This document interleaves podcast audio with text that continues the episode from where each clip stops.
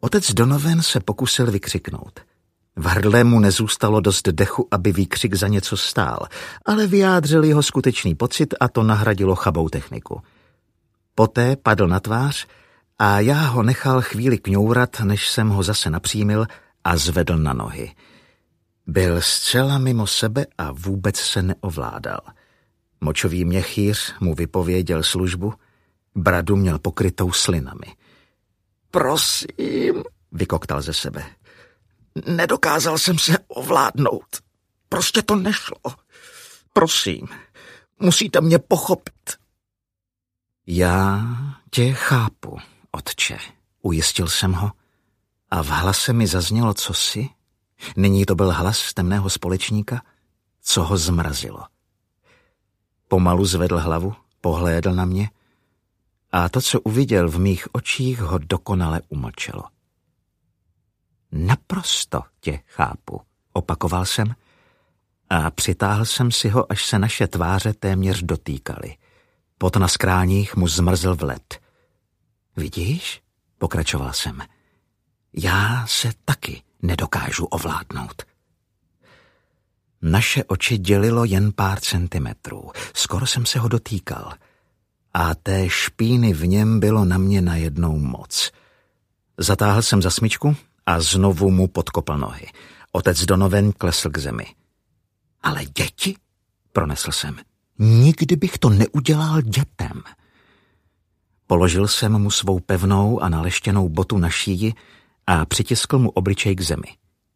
Nejsme stejní, otče. Nevraždím děti. Musím si hledat lidi jako si ty. Co jste zač? Zasípal otec Donovan. Já jsem začátek, zadeklamoval jsem, i konec. Popatři na svého zhoubce, otče. Jehlu jsem měl připravenou a zabodla jsem mu do krku přesně podle plánu. Jemný odpor zaťatých svalů, ale žádný odpor ze strany kněze.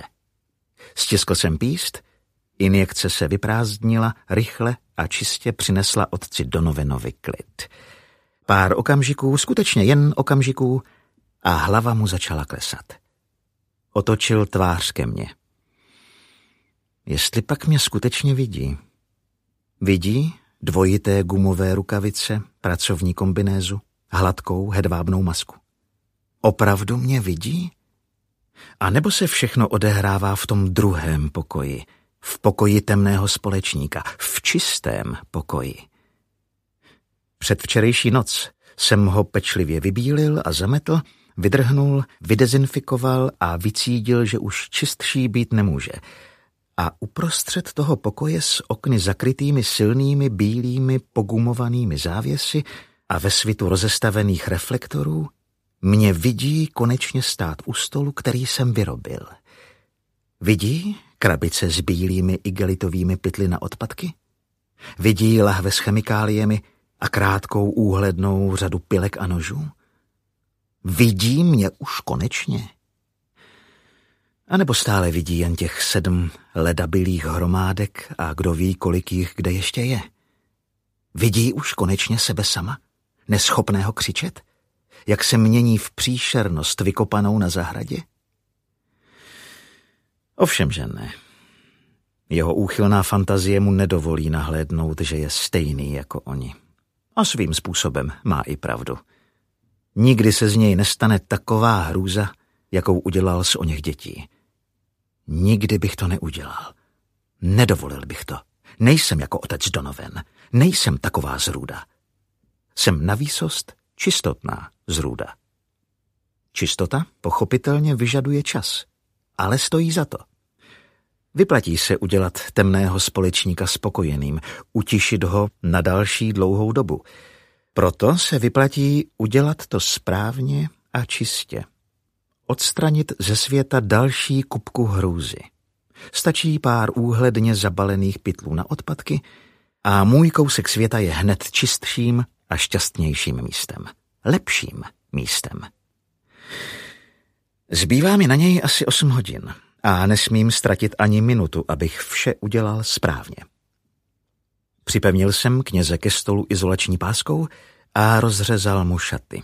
Přípravné práce jsem provedl rychle. Holení, mytí, odřezání částí, které jen neužitečně trčí. Jako vždy jsem cítil tu zázračnou a pomalu naplňující úlevu, která se mi začíná rozlévat celým tělem. Pronikala mnou, jak jsem pracoval. Zdvihala mě a unášela s sebou až k samému konci. Nutkání a kněz společně odplouvali na doznívající vlně příboje. Těsně předtím, než jsem začal se skutečnou prací, otevřel otec Donovan oči a pohlédl na mě. V očích už neměl strach. To se někdy stává. Díval se přímo na mě a ústa se mu pohybovala. Cože? Zeptal jsem se ho. Sklonil jsem k němu hlavu. Neslyším vás. Slyšel jsem jeho dech. Pomalý a smířlivý. A pak to řekl znovu, než zavřel oči. Rádo se stalo, ujistil jsem ho a dal se do díla.